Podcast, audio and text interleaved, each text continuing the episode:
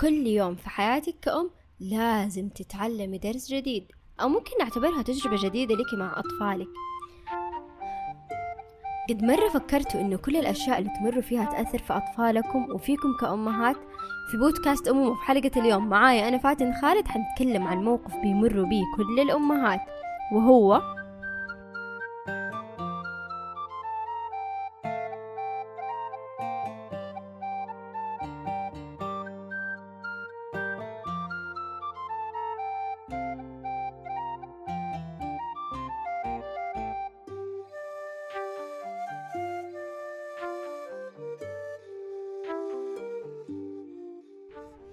تخيلي معايا. الحمد لله صمنا وانتهينا من رمضان وجانا العيد وانبسطنا. ودحين جاء وقت إننا نرجع للروتين بشكل سريع ونرجع للمدارس والدوامات. إحنا اليوم ما حنتكلم عن الروتين وكيف إنك ممكن تزبطيه أنت وطفلك. الموضوع ده ياخد منك وقت بسيط. الأهم إنك تدعمي طفلك معنويا وتجهزيه نفسيا للرجوع للمدرسة. والنوم والصحيان بدري شيء مقدور عليه بإذن الله. ضروري أنت كأم تدعمي طفلك وتفهميه ثلاثة حاجات جدا مهمة لما يكون راجع للمدرسة أو حتى لو كان أول يوم له في المدرسة. أول حاجة هي إنك أنت فخورة بيه وحبك ليه غير مشروط.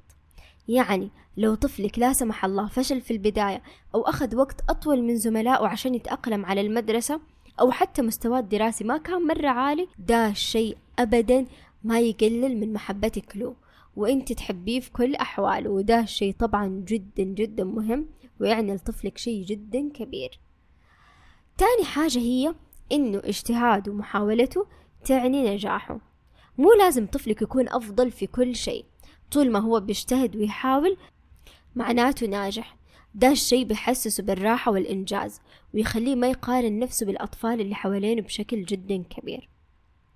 ثالث حاجة وأهم حاجة المدرسة هي طريقة لتعلم أشياء جديدة وتكوين صداقات جديدة.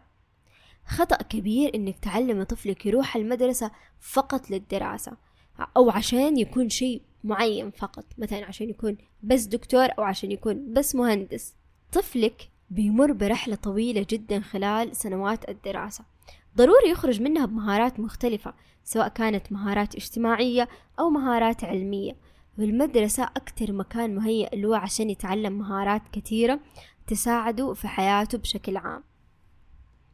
وأخيرا لا تنسى تدعمي طفلك بعبارات تشجعه في العودة للمدرسة.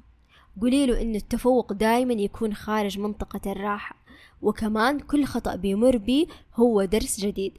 وأخيرا لا تترك أفعال زملائه تأثر على نفسيته وطبعا لا تنسى تذكري طفلك بإنك قد إيش أنت تحبيه ولا تبخلي عليه بحضن أو بوسة من كبر ثقته بنفسه.